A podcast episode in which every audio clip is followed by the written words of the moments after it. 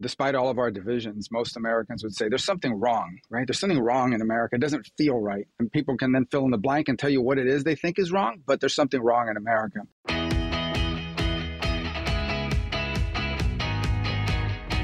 This is the Daily Signal podcast for Tuesday, June 13th. I'm Virginia Allen, and that was Senator Marco Rubio of Florida. Senator Rubio says that America experienced its greatest success and prosperity when it had three things those being strong communities and families, good paying jobs, and industrial power.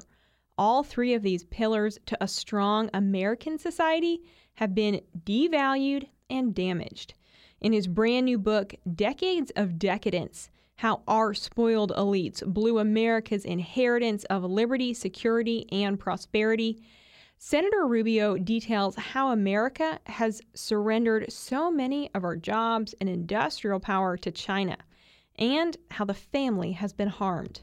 Rubio joins the show to discuss a path forward to restoring America's key foundations.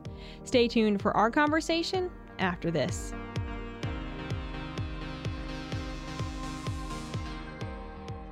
We get it. With big media bias, it's hard to find accurate, honest news. That's why we've put together the Morning Bell newsletter, a compilation of the top stories and conservative commentary. To subscribe, just head to dailysignal.com slash morningbell subscription or visit dailysignal.com and click on the connect button at the top of the page. Decades of decadence how our spoiled elites blew America's inheritance of liberty, security, and prosperity. That is the title of Florida Senator Marco Rubio's brand new book. And the book, it really focuses on exposing the elite's attack on four key elements of American strength. First, good local jobs, then stable families, geographical communities, and a sovereign nation that serves as a beacon of freedom and prosperity. And author Senator Marco Rubio, he joins us now to talk about this book. Senator, thank you so much for being here. Hey. Thank you. Thanks for covering it. Well, this is a really important topic, and I, I love that your book addresses, I think, some of honestly the, the most critical issues that we are facing in a really big picture that address some underlying concerns that many Americans have. And this book, in many ways, it it calls uh, it calls on the American people to remember that the foundation of our American society is strong families. And I know that that's something um, that you feel very strongly about, that you're passionate about. Your your own parents actually migrated to America, really lived out that American dream. Uh, they came to America in the 1950s, correct?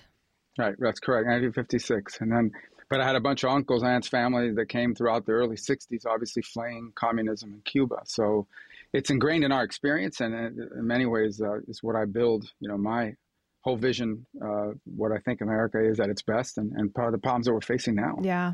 Well, let's dive in and talk about some of those problems. You recount in the book how different the America was that your parents came to experience in the 1950s versus how different the America is that we're seeing today. I don't think anyone would deny that, that America looks pretty different today than it did in the 1950s. But walk us through what some of those key differences are.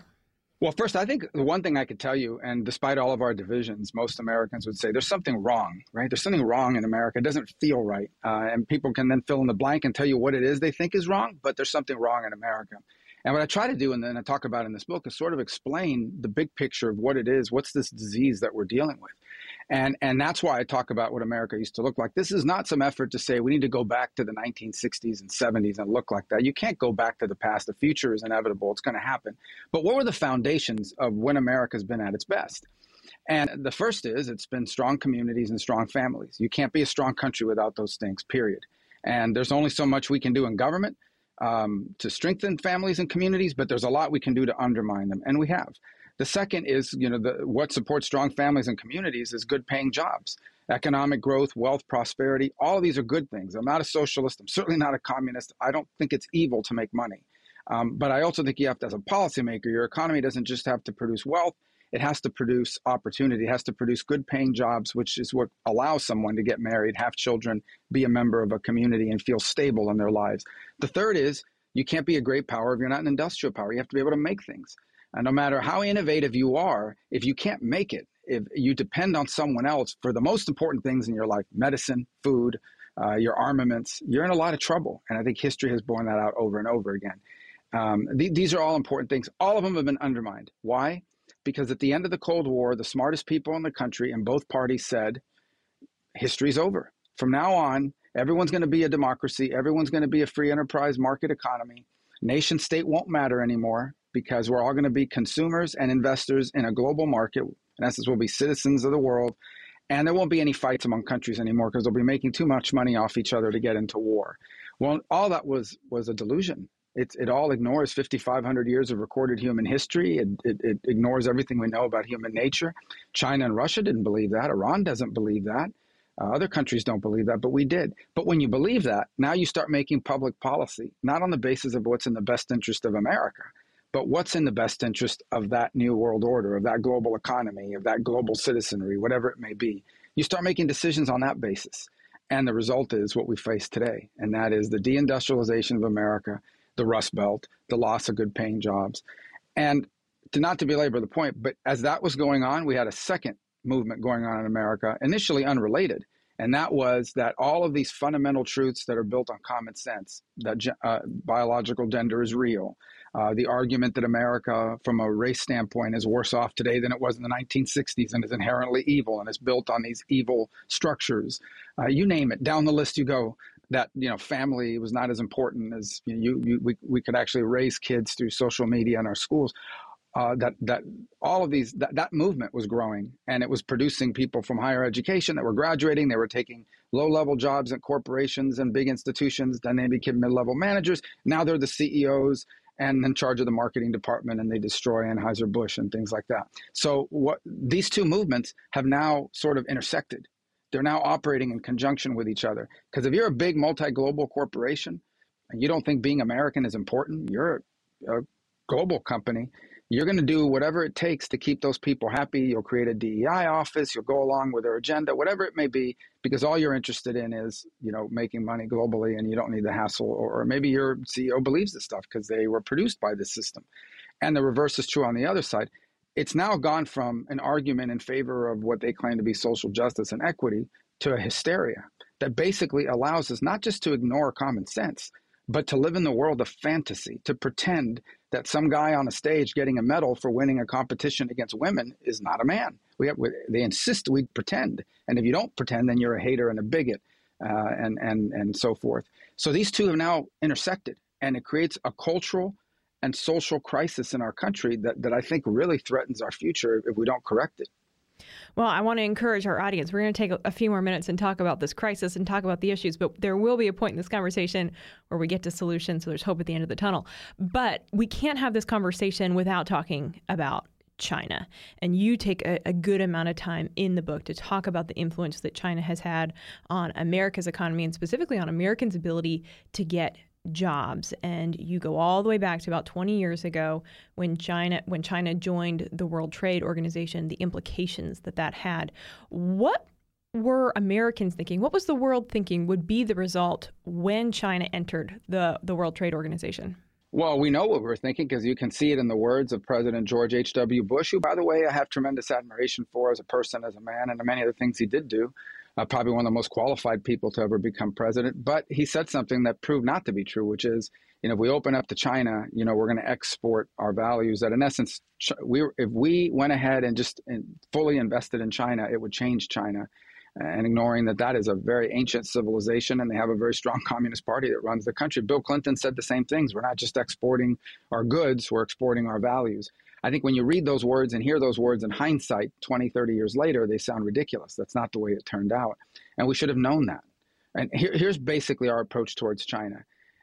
We, you can, China can make anything they want and sell anything they want in America. We, on the other hand, can't do the same over there. We have to do it based on their, can they can do anything they want here, but we can't do anything over there unless they give us permission. And so the Chinese said, well, that's a good deal. We'll take it. And initially they got away with it because everybody's like, don't worry, they're, they're poor, they're just a developing country. Once China gets rich and powerful, they'll become just like us. And then we wake up around 2015 and realize, oh my God, China's rich, China's powerful, and they're not just like us. And it all came at our expense. If you track the numbers from 2001, when they joined the World Trade Organization, literally the job and, and, and industrial capacity losses, the factories we lost, the jobs we lost in America, can be evenly tracked to the jobs that were gained in the factories that were gained in China. We literally took our industrial base and those jobs and sent it over there because it was more efficient. The market says it's more efficient to make things over there. I agree, it is. It's cheaper. It's cheaper to make it there than it is to make it here for a lot of reasons. But I think that's the question we have to ask ourselves now. Even if the generally we want to go in the free market approach because that's what I am and that's what we are. But what if the free market outcome is not good for America? because it is more efficient, the market says, to make medicine in China. Is it in our national interest to depend on them for 88% of our pharmaceuticals? I think the answer is pretty obvious. And so I think that's the point we are at now, where we realize that when you make policy decisions, it can't just be based on the market. It has to be based on the market, but also on what's in the best interest of the country. And there are times where the pure market outcome is not just not in our best interest, it is hostile to America's best interest. I was very fascinated by something that you wrote in chapter three. You say China's continued growth is inevitable and not something America should try to stop. Walk me through that. Well, I think there's a, a distinction there. The first is China is a large country, most populous nation on earth, has been a great power before, uh, more isolated from the world than they're engaging now, but nonetheless, uh, I think what, the real point is we shouldn't allow their rise to come at our expense, and we shouldn't allow their rise to to uh, be entirely built on what they steal from take from us. In essence, you know, because here's what's going to happen: an imbalance will develop. If we live in a world in which an imbalance develops between the U.S. and China, we're going to have a conflict. We're going to have a war. We're going to have something much more serious. So, an ideal outcome is not that China suddenly collapses and, go, and goes becomes some third world country. I don't think that's what any of us aspire. But we can't allow China to become powerful at our expense or to find themselves in a position of dominance over us and the rest of the world. And a lot of it has to do with us. The Chinese are going to do what the Chinese are going to do because, unlike our leaders for 30 years, Chinese leaders are acting in the best interest of China. We need to start acting in the best interest of America. And if we do that, then I think we're going to be able to protect our way of life, offer the world a counterbalance to China, and, and continue to be the most influential because I have faith in our system over theirs. But if we somehow play this game where they're playing to win and we're just playing to get along, we're going to lose that game. They're going to win that game, and the world's going to look very different. It already is starting to. Uh, be, be, uh, so we're running out of time to get that equation right. So, what does that look like practically moving forward? I mean, I'm thinking about just the sheer amount of debt that we owe to China, the amount of money that we borrowed. We are so intertwined. The American economy is so intertwined with China. How do we start to pull that apart? Well, I think part of it, that interdependency has to do with our industrial capability, right? So, for example, you know, there's this hysteria now about more solar panels and more electric cars. Well, we invented the batteries, so we invented those solar panels. The problem is the Chinese make them, and they control the rare earth minerals around the world uh, because they either have contract rights or they have them in China. They can they corner that market. So here's something we invented, and they now control. So it's just one more, but but but beyond that, I would tell you that whether it's pharmaceuticals or the heavy equipment know, the Chinese put out a plan called Made in China 2025, and they literally outlined these are the 10 industries we're going to dominate in the 21st century. That's a great roadmap for us uh, to follow in the reverse. So, whether it's biomedicine, whether it's heavy machinery and industrial capacity, whether it's agriculture, whether it's uh, the, the, the, the, ability to build our own weaponry, whether it's um, you, you name it, you go to technology and telecommunications, aerospace, we need to have either an industrial capacity that's here in America or an allied capacity, meaning it's not in America, but it's in Australia or it's in a combination with the UK and our NATO and Indo Pacific allies and the like. And you've seen some movement in that direction, but that has to continue and it has to be accelerated. So it, it, we, we can no longer be in a position where China, in a time of conflict, be it military conflict or diplomatic geopolitical conflict, can threaten to cut us off. They already do that. They're doing it to Lithuania. They're doing it to Czech, Czechia. They're, they've done it to Australia, um, where they cut these countries off of something they basically badly need to punish them for some policy move. We cannot find ourselves in that position. And, and that's why we have to rebuild industrial capacity in key sectors in this country or have an allied industrial capacity. Mm-hmm. And in growing that industrial capacity, to what extent does the government need to be involved and then what extent do you know do we need to have private companies uh, start to move away from that close really what we've seen in america is a lot of intertwining between companies and the government what are the results of that well, the work has to be done by private companies. I don't believe we should have a U.S. run factories or U.S. run automakers or U.S. run aerospace companies and the like. I do think that we have to prioritize these industries uh, as a matter of, of, of, government policy. And, and, and that's not unique. I mean, look, if you go back to the 1980s when the Japanese, who were, you know, in hindsight, not, you know, they weren't trying to overtake the world, but they threatened to dominate the personal computing market and, and technology. And Ronald Reagan had to take steps to keep that from happening. And that actually, in addition to creating our own industry here, allowed it to spread to these other countries in Asia and diversify that he didn't want to have you know one country sort of dominating this industry. I think we have to have an industrial policy that reflects that. Now, here are the dangers of industrial policy. Number one, it can't be built on who hires the best lobbyists to convince you that their industry is a key industry for the future. We have to clearly define what are those key industries. Number two, it has to be done the right way. I'll give you an example. I was one of the early supporters of this notion that we have to be able to make semiconductors, those chips, in the United States. So you would think I would have voted for the CHIPS Act, which is what they called it and ultimately passed. You know why I didn't? I didn't because in the end, that bill, though it's called the CHIPS Act, and though they say, yes, it's going to help the semiconductor industry in America, it allows these private companies to get billions of dollars of federal money and still keep building my semiconductors in China, which, which to me is ridiculous. And the second is when I tried to say, okay, if we're going to spend billions on this, shouldn't we increase our level of security to protect what we're doing? Because we know the Chinese steal what we're doing now. And they fought me and they said, no, we don't want uh, more restrictions because the people doing the research want to continue to collaborate with Chinese researchers and so forth. And so, in essence, you know, if we're going to pass industrial uh, policy like that, then might as well not do it at all because we're, we're, taking one step forward and two steps back. So that's the danger of it. And and but it has to be through private companies. Look, we already have industrial policy. Okay, our defense contracting industry. Okay, Boeing is a great private company and they make planes for American Airlines and Delta and everybody else. But Boeing doesn't exist without the Department of Defense. And the reason why is because America made a decision we always have to be able to make our own planes. We can't depend on China or some other country for our airplanes. We have to be able to make our own airplanes. Same with the shipbuilding industry.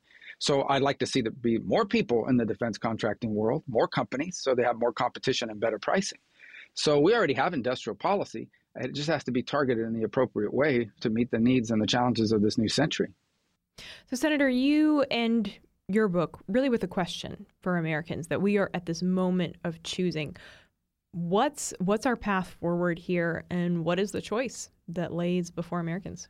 Well, we have two choices. The first is we can continue to be distracted by trivial things. In essence, that and that's one of the things I fear about. It's I'm not calling our social fights are trivial or anything of that nature. But as an example, okay, look, my personal view of the world is the following: I don't care, you know, what people decide, what adults do in, the, in their own lives. I mean, you know, free country, go do whatever you want. I don't think that you have a right to turn the country upside down. I don't think that 0.5% of our population has a right to change the rules for everybody else or use our schools to indoctrinate children on gender ideology and things of that nature. So that's problematic. But the second problem is that while we're focused on all this stuff and we're fighting over all these things, and these people want to turn our schools and government agencies are opening up entire DEI divisions, we're not focusing on their core missions. So, why is the military spending so much time focused on these DEI issues instead of focusing on China trying to blow up our aircraft carriers and dominate the Indo Pacific region? I would say the same for our spy agencies. I would say the same for all of our government agencies. They should be focused on that it's not like we're crushing it in world standards on education and math, science, technology, but yet our schools are so focused on this cultural stuff and DEI and indoctrination. They'd even more focused on the emergency we have in this country about the very basic and elemental skills that you need to be successful in our economy. It is distracting us from our core mission. And that's part of that decadence, this notion that, you know, for 30 years we were the most powerful and only superpower. We could do whatever we wanted. We had the luxury of being decadent. We had the luxury of being complacent. We don't have that luxury anymore. And we need to really move on it very quickly because we've already wasted too much time. We don't have another 10 years to figure this out. In 10 years, some of this becomes at least irreversible for a generation, if not longer. Mm. Senator, thank you. The book is Decades of Decadence How Our Spoiled Elites Blew America's Inheritance of Liberty, Security, and Prosperity. The book is out on June 13th, today, Tuesday. You can get it wherever books are sold. But, Senator, before I let you go, uh, I do want to get your thoughts on the indictment of former President Donald Trump. This is the second time the president has been indicted. The first indictment was, of course, in New York, and now this latest indictment is in your state of Florida. A federal court in Miami has indicted him. Trump says he's innocent. What do you think? Here's my way I view this, and it's a nuanced answer, I admit, but but but I support people to understand it. There is something called prosecutorial discretion, right? And that is you weigh, all right, what is the harm that was caused here versus the harm of prosecution or the benefit of prosecution, right? So I'm not saying that that, that President Trump is guilty. I'm I'm not saying that, but let's just assume for a moment that some of the things they say or we've seen in the press leaks are, are accurate, just based on what we know. I don't know what other things might come out, whatever it might be. I honestly believe that the harm, the harm, whatever harm was created by documents being stored, be they in Biden's garage or Mar-a-Lago or wherever, is far outweighed by the harm of this bringing this indictment. Far outweighed. Why? This is already a volatile country. This is already a dangerously polarized country. And now, on t- you are now on top of that going to pour gasoline with an indictment that you know that you know a significant plurality of Americans, significant percentage, are going to say that's political. And it comes on the heels of two impeachments, including one after he was out of office, the, the indictment in, in New York, now this one, another thing going on in Georgia, a lawsuit in another New York court, um, the, the, the, the whole dossier thing that turned our country for two and a half years, that's all they focused on. It comes after, and so people look at that and say, hold on a second. No, this is a two tier system of government. This feels like our institutions are being politicized. So it doesn't just threaten to divide our country irreparably even further and pour gasoline on this it's going to do two things. It undermines confidence in important institutions. Guys, we need an FBI that works. We need a Justice Department that people have confidence in. This is going to undermine confidence in that. And at the same time, as, as that's going on, I, I think you also have to ask yourself, you know, how do we come back from it? What happens now? The next Republican president is going to be under tremendous pressure to do the same thing to a Democrat. And then we become the third world. And so I think the harm this promises to do to America far outweighs as far as I can see, any of the alleged harms that might have been caused by this. And um, and, and I, I, think that's just a consideration here that that hasn't uh, that hasn't been taken into account. And and I I'm really concerned about what this is going to do to our country, and at a minimum, how it's going to paralyze our ability to deal with some of these important issues we talked about in my book. Mm. Senator, thank you. The book is Decades of Decadence. Thank you so much for your time. We truly appreciate it. All right. Thank you. Thanks for covering this. And with that, that's going to do it for today's episode. Again, if you would like to pick up a copy of the Senator's book, it is out and available today. The book title is Decades of Decadence How Our Spoiled Elites Blew America's Inheritance of Liberty, Security, and Prosperity. It's available at Barnes & Noble, Amazon, wherever books are sold. And in the meantime, if you haven't gotten the chance, be sure to check out our evening show. It's right here in the same podcast feed where we bring you the top news of the day. Also, make sure to take just a moment to subscribe to the Daily Signal podcast wherever you like to listen and give us your feedback and leave a five star rating and review. Thanks again for joining us today. Have a wonderful Tuesday. We'll see you right back here this evening around 5 p.m. for our top news edition. The Daily Signal podcast is brought to you by more than half a million members of the Heritage Foundation. Executive producers are Rob Bluey and Kate Trinko. Producers are Virginia Allen and Samantha Aschieris. Sound design by Lauren Evans, Mark Geiney, and John Popp. To learn more, please visit dailysignal.com.